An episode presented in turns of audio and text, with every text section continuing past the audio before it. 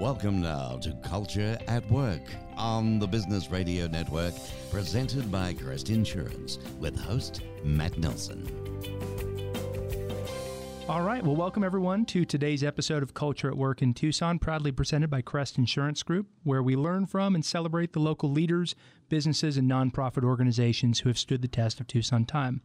I'm your host, Matt Nelson of Crest Insurance, and I'm joined here at Tucson Business Radio X Studios today for our second in-person podcast recording, which is fantastic, kind of as we're working our way through this COVID situation. But I'm joined today with Celeste Lupu and Joey Rogers, the co-founders of the Dancing in the Streets Arizona dance studio. And really, it's so much more than a dance studio. I mean, dance studio, nonprofit organization, community organization, so many things to talk about around that. So I'm really excited for this. And this month, we are going to be talking about the idea of inclusion and how that relates to workplace culture. So thank you so much, Celeste and Joey, for joining us. It's truly a pleasure to have you on the show. Oh, thank you for having us. Yeah, thank you. This is quite an opportunity. We're excited. Yes. Go ahead. Sorry. No, I'd say yes. Absolutely. Well, you know, I think, you know, as I was thinking about, and we talked a little bit before we started rolling, but as I think about just everything that's going on right now, right? And I've talked about Tucson as a community. I didn't grow up here. I moved down here about, 10 years ago. I went to school to a small state university about 93 miles north of here, and moved down to Tucson and from Phoenix, and really have just been amazed over the past 10 years or so that I've been here. Actually, more than that. Gosh, almost 15 that I've been here. Almost a native. Yeah, almost. I'm getting there, slowly but surely. But I have been just awestruck with just how unique the community is here, and having lived in a lot of different places, as I know, you know, you both have traveled to a lot of different places, spent a lot of times in different communities. Tucson has something really unique. There's something here, and it's difficult to put it into words exactly, but people just kind of, I don't know, there's a connection here that you don't see in a lot of places. Yeah, I think of Tucson as one of those cities, if you were born and raised, or for me, if you were born and raised in Tucson as a kid, it was, for me, it was kind of hard to, you know, to navigate the ways and the means.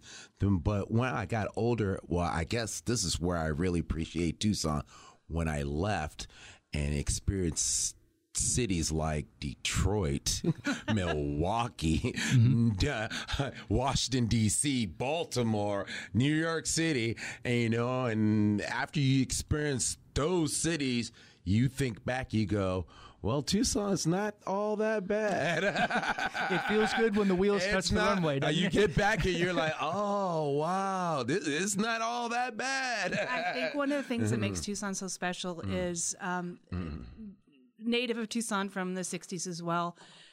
We have such an inclusive city, and it's in everything. It's in the food, it's in the buildings, it's in the land, it's in the desert, it's in the animals. You know, the Native American population, the Asian population, all of the peoples that built the city together have such an influence. And at least the Tucson that I grew up, it wasn't divided. Right. I've gone to other cities where there's this culture on this side and that culture on that side, and we have a festival for this population and a festival for that population. Tucson was always inclusive in the time that I grew up in the 60s. And I've been to other places as well. And I never really noticed how different Tucson was, like Joey said, until like Washington, D.C., Seattle, South Korea, you know, living in other places really made me realize how special Tucson is. And even as you say, from Phoenix, we're a whole different world from Phoenix. From Phoenix, yeah. What's amazing, too, how durable. I mean, because I know I didn't appreciate one of the things that I learned as I spent more time down here is just the amount of history that is domiciled in Tucson. And there's, you know, you talk to people out in the O'odham Nation, mm-hmm. and they talk mm-hmm. about, you know, I mean, that's where the word Tucson comes from, right? Right, right. And then, you know, you talk to people down by the Presidio downtown, where a lot of people don't realize that actually there are people who lived in Tucson that the American border crossed over them. Yep. Right. Right? Yep. So, I mean, they lived mm-hmm. here, their family was mm-hmm. here, yep. and they became American citizens by virtue of the border moving across them. And yep. so there are so many unique things that kind of convene in this really kind of, if you didn't know it, yep. you wouldn't necessarily know to seek it out kind of spot in the Southwest. It's really fascinating. Absolutely. Yeah. And I think that having grown up in that blend, plus I think we're a really artistic, unique culture, and a lot of people moved to Tucson, as you say, in the early history for rebellious reasons. They were, you know, kind of wanting to be on their own. My own neighborhood was founded by a gentleman named Harold Bell Wright, who was an author in 1920, and he was a very controversial author, and so he moved out here in the 20s and wrote this whole series of books, but it was in Tucson in the desert where he was able to feel free to be able to do that. Yeah, right. To work on his craft, absolutely. So tell me a little bit. I know you both grew up in Tucson. I know you both met in ballet school, but mm-hmm. Tell me a little bit about the path that you walked, you know, from here and then out, you know, mm-hmm. into your professional careers and everything like that. And then what drew you back? What? How did that go? Do you want to start? No, you go ahead, start, honey. Go ahead. Well, we met in ballet school together, mm-hmm. and Joey's from South Park area, mm-hmm. and I went to Swaro High School, which is the east side, so we probably wouldn't have met unless we had gone to ballet school together. Mm-hmm. I was a total bunhead. Ballet mm-hmm. was my life. Joey was like, oh, I'm good at this. Right. That's it. There's girls here. We started dating when I was mm-hmm. about 15, mm-hmm. and he was 17, and actually the big people always ask, well, you know, we're interracial. Wasn't it a huge big deal? And no, it really wasn't. The thing was that I'm Jewish and Joey was Catholic, so that was the big controversy. Yeah, gotcha. Yeah, okay. And I think we went away and had our separate careers. Probably in college in the 80s, I got very anorexic and was still continuing to try and pursue a career. And we went our separate ways, and we stayed in contact with each other over the 10 years. Right, right. Kids don't believe this because we didn't have the internet. We didn't have phones. We didn't have anything. Right. It was postcards and long-distance calls. Right. And then both had separate lives, married other people, went through divorces, life happened. Mm-hmm. And our parents, like everyone's parents, my father had lung cancer, and Joey's father was on dialysis. So we'd been in contact with each other, and I think I went through my divorce about a year and a half before him. And right. He moved to Seattle with me, and then we kind of gravitated back to Arizona. Yeah. In 97, right? Like most people do, you know, you leave Tucson, and next thing you know, you find your way. And even though while you're gone, you say, I'll never go back to Tucson. I'll never go back to Tucson. Next thing you know, here we are. I mean, for me, Tucson has always been in my heart. Mm-hmm. Every city I go to, there are wonderful things that I love about it, but it's never Tucson to me. And I just think the biggest thing to me is there's this whole blend of people and culture and life that doesn't separate itself out. Well, see, it's different for me because, for me back in those days, I got in a lot of trouble. Right. A lot of trouble. And back in those days, my whole objective was try to get far away from Arizona as possible. And actually, my ballet allowed me to do that. So I went and auditioned for Hartford Ballet in L.A., and he gave me a contract right on the spot. So he's like, you ever been to Connecticut? And I was like, no, but I need to get far away from Arizona, Phoenix, Tucson. Where is that at? On the other side of New York. Fine, that's far enough. Let me go. And actually, that was probably one of the best moves because I took a bus from Tucson all the way to Hartford, Connecticut, and I'll never do that again. But anyway. It's a long bus ride. Ooh, boy, 4 days. Ooh, boy. But once I got to Connecticut, it was a total cultural change for me. Coming from the desert, going through the Midwest, bam, here I am in the New England. And it was It was an eye-opener, but it was very challenging. It was something that was needed in my life at that time, because if not, I would have been a statistic. Definitely. Because you didn't listen to me back in the day when you were dating, you know. I told you your friends were not a good influence. Well, so, and you know, it's kind of funny, because this wasn't something that I was had kind of slated as a question to talk about, but it kind of relates, because, so Celeste, when we look at you, you were ballet from the start, right? And so you had that routine and everything like that, right? Well, it's, again, it goes to my family. I was in orchestra, I was in theater, I was in opera. Performing arts and arts was part of my family. My sister played violin, my sister played viola, my dad played violin, my brother played cello. And because my mother was the founder for Pima Council on Aging, we would go and play string quartets at nursing homes all over the city. And that we would go to museums. It was just part of my family life. And ballet was just, I mean, my mom says I was dancing in her stomach. So for me, it was just like this huge love. It was like air. I couldn't live without it. But I was also very challenged, because I was not a natural skinny ballerina body. That was the day you had to be. So anorexia really played havoc with how successful my career became. It really plagued me for many, many, many years. That would make sense. And so if we contrast that with, Joey, your experience where, you know, ballet was something you found out that you were good at. And like you said, you know, you got in trouble, and ballet was kind of the structure, the ladder that you used to climb out, right? Absolutely. Absolutely. So what, if you had to think about what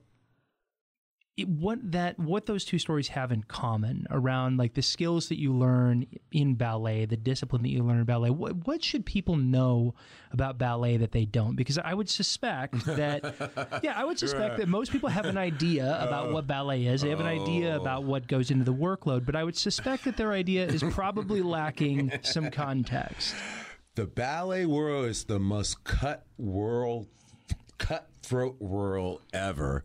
I mean, it's the hardest career, and we're athletes. You strive for perfection. That you will never achieve. Correct.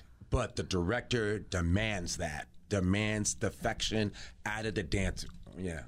Out of the dancer. So, there's so many. I mean, so you learn self-discipline that applies itself.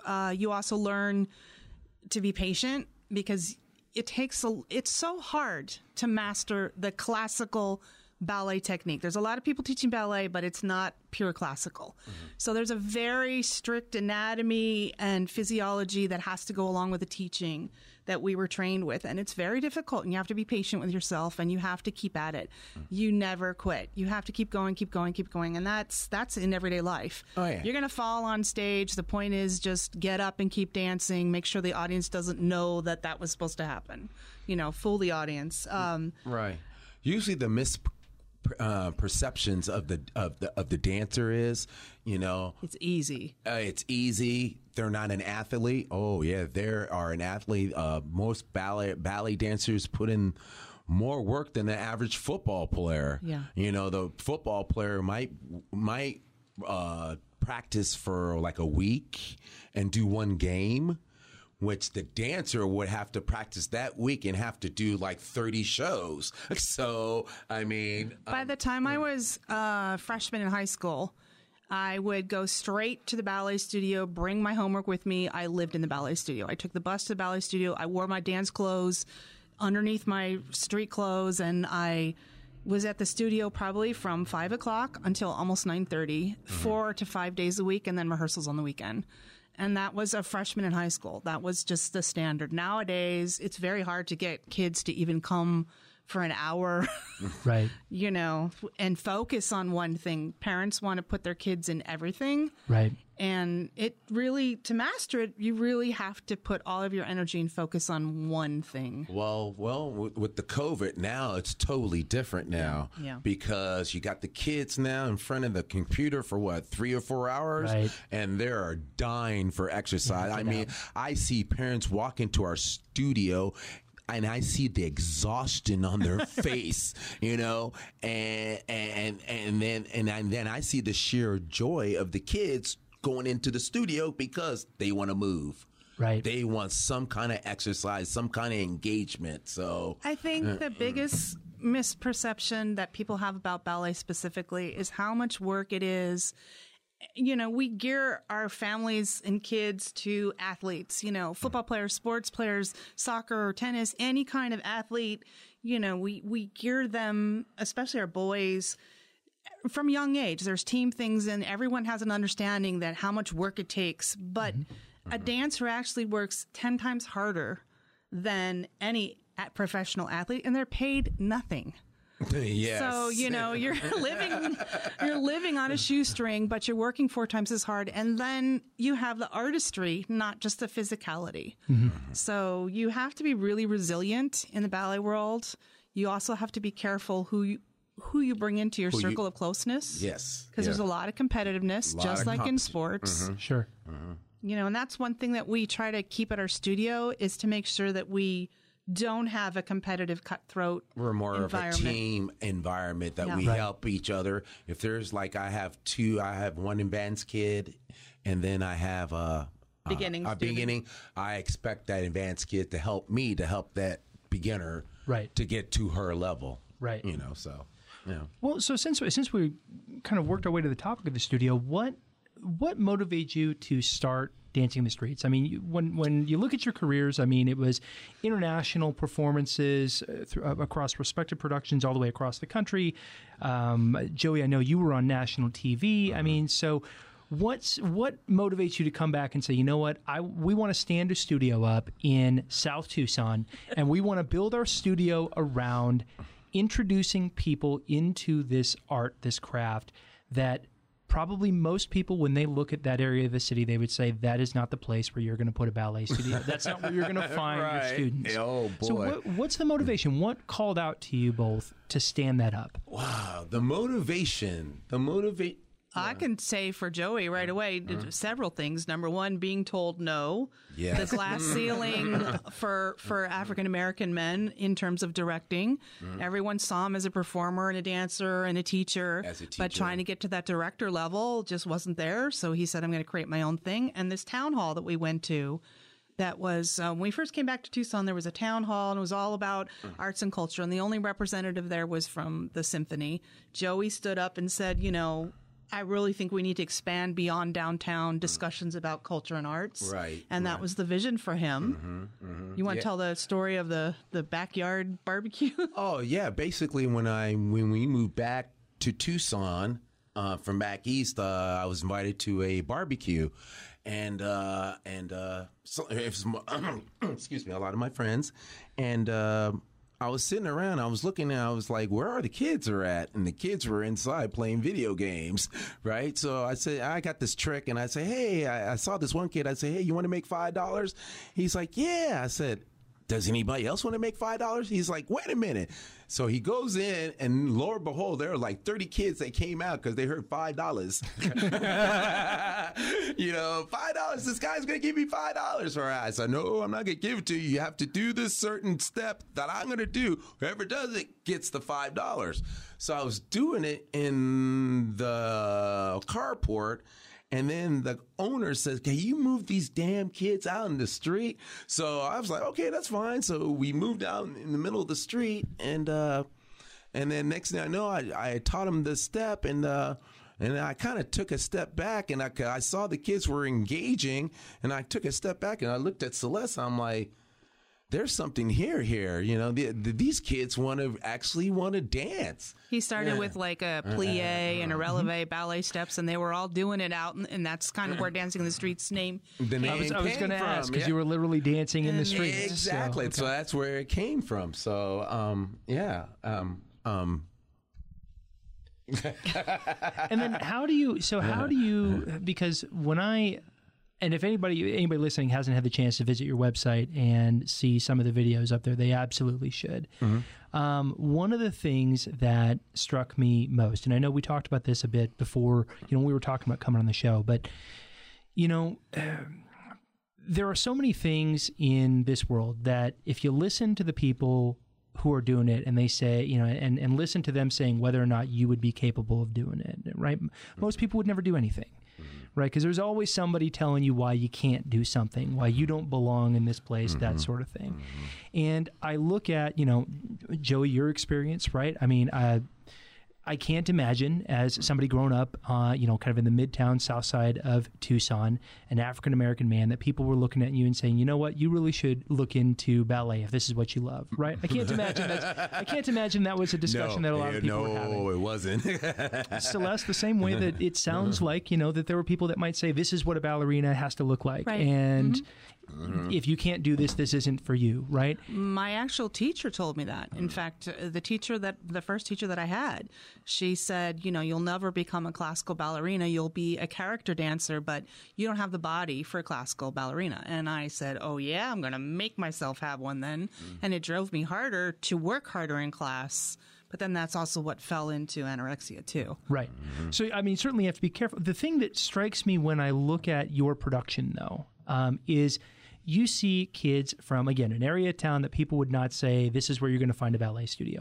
You see kids that are, you have found a way to make ballet accessible to kids who have handicaps, right? Who they're on stage in a wheelchair. Mm-hmm. And you're finding a way to incorporate that into production. And so what is so fascinating to me and what's so inspiring about this is that every convention where you could probably make an argument that a person could say, you know what, that's right, I'm going to give up on this because people who know better than me, who have been doing this longer than me, or maybe haven't been doing it longer than me, but they're in a position where they feel they can tell me what I can or can't do, mm-hmm, are mm-hmm. telling me this isn't for me. All right. And throughout both your lives, but also now with your organization, you have managed to turn every one of those conventions on their head and say, nope, we are going to do it this way, and we're going to make it work, and it's going to be beautiful, and it's going to be engaging, and it's going to be fun. And I just... that has to require such an incredible amount of self-confidence and an incredible amount of dedication to sit there and fight that fight. Uh-huh. That's not an easy fight. Right. So tell me about that. Well, me including the wheelchair was always been I'm an includer. I mean, I love to include everybody if I can, but that came to be that that actually, I could tell you this one story. When I was dancing with Ballet Michigan in Flint, there was this girl, and she was a deaf ballerina, and she refused to sign language. Right? She would say, you know, you can talk to me. Oh, you can talk to me. You know, say what your mouth. And mm-hmm. I was like, she read lips, right. Really good. So, and then one day, and I kind of lip and said, how do you hear the music? Right. To do the ballet classes and stuff like that. And she took my hand and put it on the piano mm-hmm. while the guy was playing, and she right. goes like this, and I'm like, oh, but I went, wait a minute, okay, that's fine, but how do you do it on stage? Right. Right? And she says the same thing. It's that she feels the vibration in her feet in the theater. And I'm like, I mean, this girl was just amazing. She was an amazing dancer, amazing ballet. I mean, and at that time, I said, wow, I want to work with more disability people like that, because she really, I just put that in the back of my mind. So, and luckily I had the opportunity. Well, he saw this one girl on Facebook, and he felt like, you know, I'd like to offer her an opportunity to dance in the Nutcracker. Right. So he reached out to her mother, and she brought her to the studio, and she was like, well, you know, she's in a wheelchair. She can't do anything. Well, no, the first conversation, I reached out to her. I said, yeah, I'm a director of a ballet studio, and I like to do an experiment with your daughter with ballet. And her first response was, well, you know, she's in a wheelchair, you know. I'm like, yeah, yes, I do know that. So that's why I want to try. She's like, really? This is new to me. Okay, I'll come down, right? So she brought Madeira down, and I brought her down, and it was kind of weird at first, because Madeira was there, the kids were there, I was there, and I'm looking around like going, okay, what I'm going to do. Right. Brought her to a rehearsal for Nutcracker. What I'm going to do. My juices started flowing, and all of a sudden, I don't know, something just, I put on some music. I said, kids, go over there, hang on to her, do this step, bring her out. And man, when I put on that music, Madeira's mother was there, you were there, all the other parents were there, and they did that step. Everybody just started bawling, just started like, ah! Ah! And I'm looking around going, I think I got something here. Right. That particular student, she was almost nonverbal. Right. And so there wasn't a lot of feedback whether she enjoyed it or not. Right. But as soon as the music started, this grin came across her face. This big grin. And you could just see how much she enjoyed it. And then she saw the kids moving her. She was smiling. Mm-hmm. And that was the other thing. When the able-bodied kids were first with the wheelchair student in rehearsal, they were kind of afraid. And they didn't know what to do. It was kind of both in. I think she was afraid as well. And after a while, the kids started getting really comfortable and actually started fighting over who would push the wheelchair. And so over the years, we've had several different students that are wheelchair bound that have been included in the performances. And it's been really wonderful for all the students because the kids that are able-bodied dancers get a chance to normalize a wheelchair. And then I've had discussions with the parents where they ask me, well, what should we do about costume for the wheelchair? What do you want me to do? And I'm like, I don't want you to do anything with it because the wheelchair is legs. It's not the dance is the student. I want to put the costume on the student, not the chair. The chair is their legs. That's all it is. Right. And the mother appreciated that so much when she heard that. She started crying. When she heard that, she was like, oh, my God. So, it's not even the wheelchairs. We got kids off the chart, too. We got kids with ADD. We got kids with diabetes. We got kids with... We have a lot of kids that have a difficult time in life and in school and in academics and in structure. Right. And since Joey's kind of an ADD kid himself, he understands that process. Right. And we sort of guide him to self-discipline. It takes a long time, but we do get him there. It takes a long time because the way we use usually most ballet, the way that ballet is usually taught is taught by fear. Traditionally in the past. It's by fear. And what I do is I do the total opposite, which is that's kind of like you said, on the flip head, because you don't supposed to teach ballet while you're laughing. That's a no. But I broke that open because the kids that I have, they need humor. They need the humor and the laughter for me to get the help them to learn the step. Or for me to get into their minds it breaks down the barrier. Yeah. Humor breaks down the barrier. There's no defense of here, I'm telling you to do this and you do this. Right. So they don't have that defiance issue. They're at ease already. And Joey himself knows when he was bored in class, in ballet class, he's like, I don't want any kid to be bored. So he makes it fun for them, but they're working at the same time. They don't realize they're working hard. Right. They'll come out and they're like, I'm sweating. It's like, you're supposed to. That's a good thing. That's a good thing, yeah. It's such a great perspective to have where it's, I think if anything else, it's okay to be working hard and still have fun. Oh, yeah. You can have discipline and fun at the same time. Joey has mastered that. I'm still working on that. yeah. Absolutely. Well, so for those of you just joining us, this is Culture at Work in Tucson, proudly presented by Crest Insurance as the largest locally owned and operated insurance brokerage in southern Arizona and one of the top 100 insurance agencies in the United States. Crest is your hometown insurance broker in Arizona, Colorado, and California to assist with commercial insurance, workers' compensation, and employee health insurance plans. I'm your host, Matt Nelson, and now back to our conversation with Celeste Lupu and Joey Rogers of Dancing in the Streets, Arizona. So I think about that first conversation, like you said, where you're talking to a kid, and the great thing about kids, right, is that kids have a very hard time if they know that they're being lied to.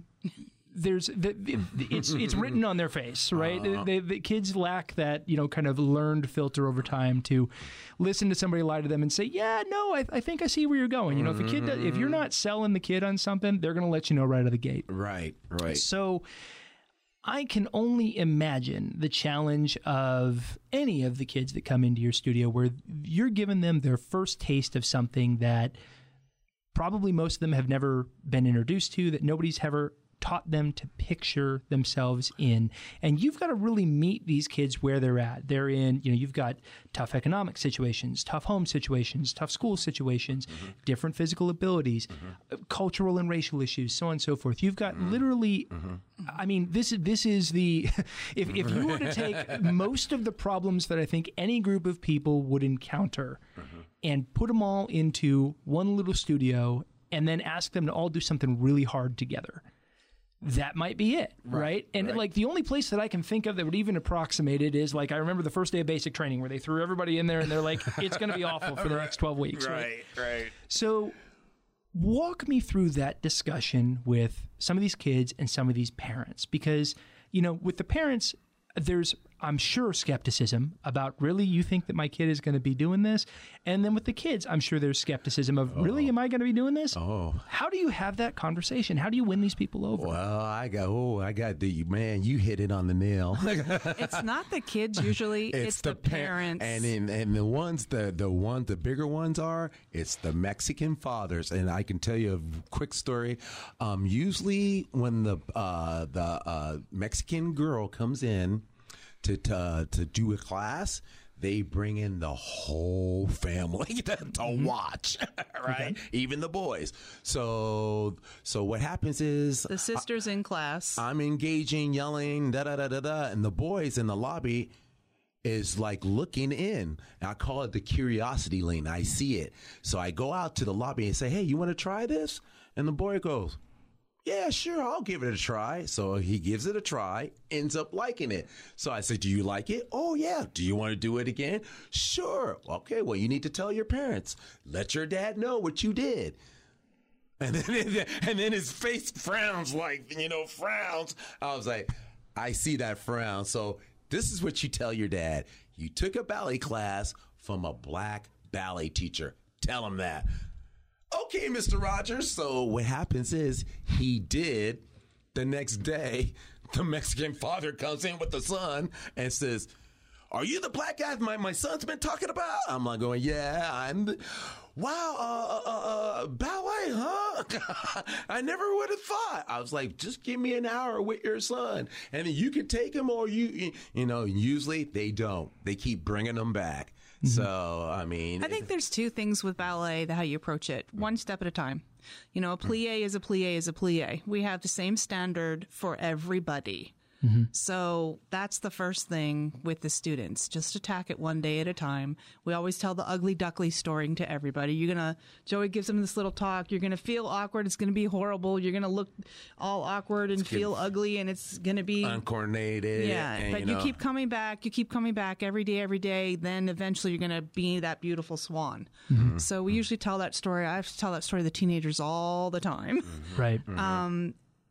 And that's the thing that this generation doesn't understand working till you get something. They're so ingrained with the great things of technology being going, "Oh, I go to YouTube, I can learn everything I need to know." Right. Mm. And you can, but you can't. If you don't have an instructor there with you with ballet or performing art to correct you, you're not learning properly. Mm-hmm. Mm-hmm. And it also takes a lot longer to master it than you think. You on YouTube, you learn it and you think you're doing wonderful because you have no feedback. Right. So that's the other thing, is learning how to take feedback and make it a positive. These kids don't get feedback. They show up and they're automatically awarded. Right. You don't do that. No. Ballet world doesn't. You don't show up to the theater and you get an award. You don't get to perform if you don't come to the rehearsals. Mm. You don't get to come to a rehearsal if you're not coming to classes. I mean, it's this whole thing with parents and educating them is that same issue of going back to sports. I have to have a conversation with parents. Well, if you are in soccer, how many days a week did the kids go to practice? "Oh, every day." Right. Okay, so if you had your child and they didn't go to practice every day and you showed up to the game, do you think they'd get any time in? No. Well, then why do you think ballet's any different? Right. If you come to every rehearsal but you don't bring your kids to class, they're not going to get to dance. They won't know what they're doing. Right. They're going to be confused. And the same way goes. You come to all the classes but you miss all the rehearsals, you're not going to know what you're doing on stage. It's the same. All of a sudden, they get it when I do a metaphor with sports. Right. We're trying to get the metaphor of dance is more than a hobby. Right. You know what I'm saying? So, and we're athletes, and right. you have to approach it like an athlete. Mm-hmm. Everyone understands if you're doing football, soccer, basketball, even cheerleading, they understand is a sport and an athletics. Mm. But with ballet, there's just this huge misperception that we can come casually and my child will magically learn. Put my leg on the bar and stretch my foot. And dress my child up and they look beautiful and take a picture and a selfie and put the video up and that makes them a dancer. That's not it. Right. So I think the other thing is parents see the change in students. Yes. That once we convince them, keep bringing, keep coming, they see the physical change and the academic change in kids. We usually tell them when we have these high, ADD kids, it usually takes probably 2 months before you notice some kind of change. And it can be small. They have a little bit more attention towards what they're doing for a minute or two. Mm-hmm. Their grades gradually start to improve. They've been engaging with other students more. You can see the change in them, and that's when the parents really are won over for what we do. And the other big test is a Nutcracker production. Once we get through a Nutcracker production, all of a sudden the light bulb goes off for the parents and the kids. They really get it. Right. You mentioned music. Well, really, I mean, the arts in general. It kind of amazes me. I've played music for 25 years. Was not classically trained. I was, much like how I think you probably looked at ballet. I was a boy in high school, and I said, well, gosh, it looks like all these guys that know how to play guitar. That seems to be quite popular, right? Like, I'm going to give a go at that. Good way to get girls. Right, exactly. I'm going to have a go at that. And so, so it was one of those things where this was pre-YouTube, but this was, when you had tablature, right? I don't need to learn how to play music. I need to learn 4 chords to be able to sing at a party, and I can kind of go from there. And what amazed me, 25 years later, right? What amazed me, of course, is when you start to do something and you start to, if you stick to it, that's the challenge, right? Is getting whatever that level of interest is. And I was lucky in that I had a friend who was classically trained. And so, like a good friend does, recognized that, hey, look, I was not the type of personality that was going to be, forced to sit down and read music. It was one of those things where it was like, all right, I'm going to sprinkle a little bit of this on you. Yeah, a little bit of that. Yeah, a little bit at a time. Yeah, and you're going to learn this, and you're going to say, that sounds really cool. And then I'm going to talk to you about, all right, now if you knew what went into this, you wouldn't have to just mimic me. You could start doing this on your own, right? And then you start getting into music theory, and it's fascinating. I mean, that's where the creative juices can get flowing. Exactly, because you finally learn. You learn, all right, so these are the mechanical elements of the things that we're doing. And so now when somebody gives you something complex, you can start to break it down to the component parts, which is such an important skill that the arts have the ability to kind of nest in a way that you don't realize it. That ability to think about things as a sum of component parts. Problem-solving skills in the workforce. That's why we're trying to be such advocates, because the arts has been so slashed in the school system. And there's just been this pushback by STEAM and STEM.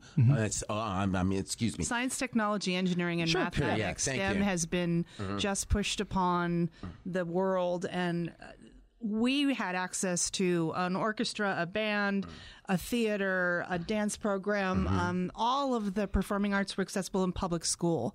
Nowadays, kids don't have an inkling of it unless someone shows it to them on purpose. Right. And that's very hard. And so we're trying to push back against STEM for STEAM, science, technology, engineering, arts and mathematics. If you look at other European school systems, arts is part of their academic routine. Curriculum. And exactly that point that you just articulated so well.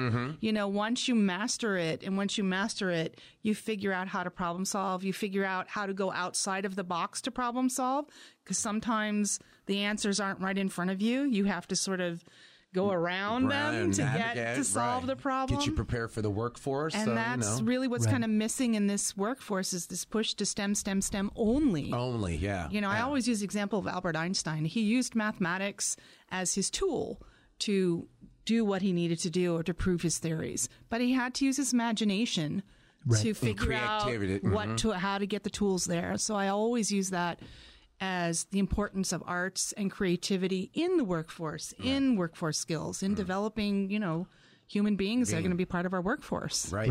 Mm-hmm. Well, and I think about the thing that is really, I think, refreshing in a lot of ways about the arts and really anything where, how do I put this? They're kind of, in a lot of ways, they're a bit naked. Right. In that when a mistake happens, it's immediately apparent to everybody seeing it. Right. And music is the same way. I mean, it's like there is no working your way around the fact that you hit the wrong note. Everybody in the room knows you hit the wrong note. Yeah. You know, you draw a bow incorrectly. Everybody knows what that sounds like. Right. Yeah. You miss a step in dance and everybody's going left and one's going right. You'll see it. There's no hiding. Right. And which is one of those things that in, you know, kind of the current YouTube world and that sort of thing. I mean, there's a lot of space to hide. And again, I think that we, in a lot of ways, we don't give kids the credit for being as smart as they are, because these kids, they recognize, like you can only convince somebody to some level, and because kids have such a nascent ability to be honest, like they know when something's not going well. They know when it's, hey, look, I messed up, and you can tell me that I did great all you want, but I know that I messed up, and you can read it on their face. Yes, you know, absolutely. But that's the key to success that we do. Right, is that. We tell them from day one, you will have something happen to you. And it's not the mistake. Don't focus on the mistake. Focus on keep going. The audience doesn't know the choreography. If you screwed up a step, they aren't going to know it until you show it on your face. Show it on your face. Right. Exactly. Same thing. Yeah, everyone hears the sound, but you can play it off and say, hey, I was supposed to do that. It was a comic part. Right. If you don't let other people know that it was supposed to be a mistake, and the same thing in life, pick yourself up, dust yourself off, keep moving forward. Don't let that mistake consume you, because it can. There's such a grace and humility to that, where the grace is the ability to kind of move forward, right? To forgive yourself, show yourself some grace, and move forward. Yes. And then the humility to kind of come in recognizing that, you know what, like, I might not do this perfectly, and I'm going to do it anyways. Correct. Absolutely. Yeah. So are these all things that you, when you're in the mix, you know, as dancers yourselves, are these all lessons that were apparent to you, or is it something that once you started to move into choreography and directing other people, that these things really became apparent? Where does that light bulb go off? Ooh. I don't think there's any light bulb. I think it's just that we acquire those skills, and until other people say, hey, what skills did you bring in that you think about, or when you see other people not having those same skills, they just become like air to you. You're in the arts world and you learn all these things, and they're part of your life and part of your being. And you don't realize that other people don't have them until you're around people that don't have them. Good point. And I know, Celeste, you've done a lot of work outside of, you know, outside of dancing and outside of Dancing in the Streets. How did the experience that you had kind of in this craft shape the way that you've approached everything else? And this is, I think, maybe almost a good tie to if we're trying to set these kids up for life, right? Or set anybody up for life, quite frankly, because like you said, I mean, it's 3 to 103. That's who you welcome into your studio, which is such a great message, right? But so as you're trying to set people up and you're trying to say, all right, you're going to learn these skills, but we're going to help make them portable. Because that's the benefit of this. That's the benefit of learning the arts. It's the benefit of learning self-confidence, doing something hard, is that you can then take those skills and those talents that you've developed in your workshop and carry them forward into other things that you're trying to accomplish, whether it's running a business. I know you ran an animal shelter. You've been involved in political advocacy. Joey, I know you through Greater Tucson Leadership, so I know you've been out in the community. Right. What do you think are the most important things that you've carried out into the world, and if people were looking at what you do, what should they look to develop similarly? Wow. A question I hadn't thought of. I'm almost speechless. You know, I think I have to give, again, a huge amount of credit to my mother, Marion Lupu, who was the founder for Pima Council on Aging. I learned so much from her by just being. She took me to conferences with her. She was a female executive director back in the 60s and 70s when there was that was unheard of. My father was a biochemist and actually quit that line of work to work in home, and he was the daddy. So I grew up with a role model of an extremely strong, confident woman and an extremely strong, confident male He was totally supportive of her career without feeling like he gave up anything. He took care of us. And I think that the thing that she gave me was advocacy, and always to be the devil's advocate, to find what the root of the problem is, and don't be afraid to ask hard questions of other people, and don't be afraid to take a risk. And like you had said earlier, make sure that the things that other people are telling you don't absorb into your being. Like, everyone's always going to tell you, no, you can't do this. You shouldn't do it. Don't take that into your, you know, your being. Like, when you go to an audition, Joey and I were talking about this. You go to an audition, I don't know how many times I was told, you know, you don't look the part. You're great. You're wonderful, but you're just not the right shape, or you're not the right size. So instead of saying, wow, that's my core being, it's like, okay, well, find another part. Keep going. And if I can't find it, like Joey says, we invent our own. We create our own production. We make our own world. I want to piggyback off you with your mother. Her mother is so genuine because she kind of molded me the person that I am today.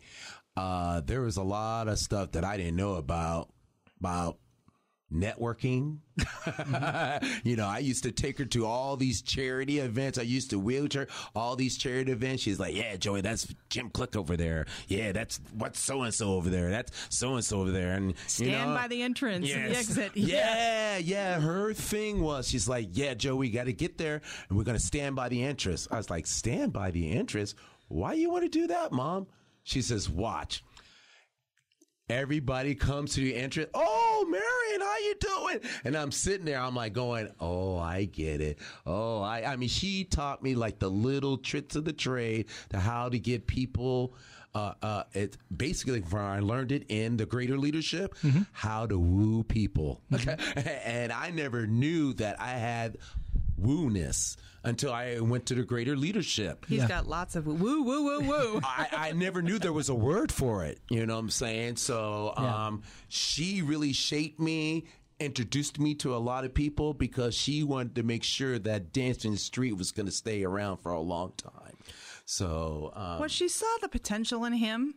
I know she tried to cultivate me, but I just don't have woo like Joey does. Mm-hmm. So Joey has a dynamic personality. He's the personality. He's the face of the business, the personality. Mm-hmm. Everyone loves to be around him. And I think she saw that in him. I am a lot more reserved. I'm more conservative, and I'm a lot shyer. And I don't have that woo ability, but I'm the wind beneath the wings. Right, so I'm doing all the stuff that he doesn't do. Right. But there was a lot of things I didn't realize the ability that I had, mm-hmm. because I never thought of myself in that light, because when like she said, the glass ceiling, I was only thinking about it artistically. Mm-hmm. You know, I wanted to save every kid. I want every kid to dance, and, you know, blah, blah, blah, you know, and that was my mindset. But once we started with Dancing in the Street, and then actually what it really hit is when Mom passed away. When mm-hmm. she passed away, that really...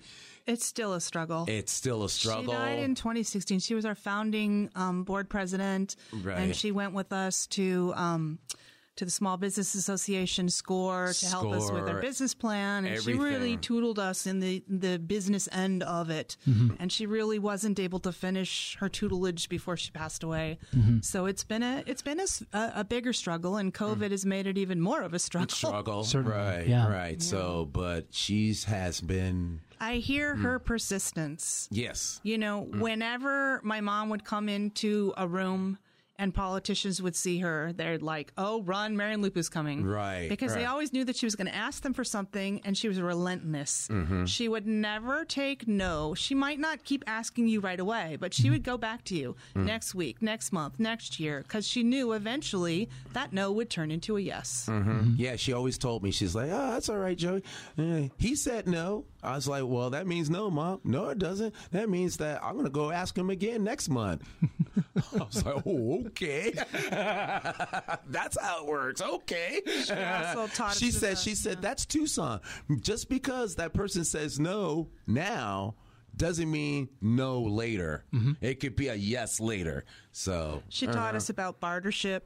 you know, barter stripping in Tucson. I don't know if you know the early story of Walter Reed Park. He bartered with people to get the trees with other organizations to do the landscaping. He had no money getting the park started, and it was one of these huge bartership things. So my mom kind of taught me that too, that sometimes people can't give you money, but they might give you contacts or things or service that they can do. Yeah. Right. So it's kind of a question again of meeting people where they're at, right? You know, it's like, how are you interested in this? And if you are, what's the best way that I can get you involved, as opposed to coming in with kind of a preconceived notion as to what they can do. Correct. Right. And maybe you want X and they offer you Y and you never thought about Y, but hey, let's work with Y. Right. Well, and it's funny that that you talk about not knowing that you had woo, Joey, because anybody that just I knew you before Greater Tucson Leadership just by your suit. So I was just like, this guy's walking around in a Superman suit. I gotta get to know this guy. This is incredible. And that was kind of weird though, but you know, that was another mom thing, is saying get people to come to you instead of you going to other people. Going to them. So that's. But the Superman suit is especially interesting because Joey's an African-American male, and a lot of times we're going into these all-Caucasian events. Right. And it's hard to really go and approach them, you know, when especially you really don't know them. Sure. But every time I put on that suit. The Superman one. The Superman one, it says, I don't know, what I get is they'll come up to me and says, this is a wonderful suit, and I got to know this man who's in this suit. Right. And it draws them in. It's almost mesmerizing when you can see that they're not seeing any barrier. They're not looking at his color. They're not seeing anything. They're drawn to him because Superman touches some childhood thing for most people. Sure. Right, and, right. They're drawn to him for that. So then you can get your pitch. You can woo people in. It's very easy. And then once they get in, they're like, I love your suit. That's when I get them.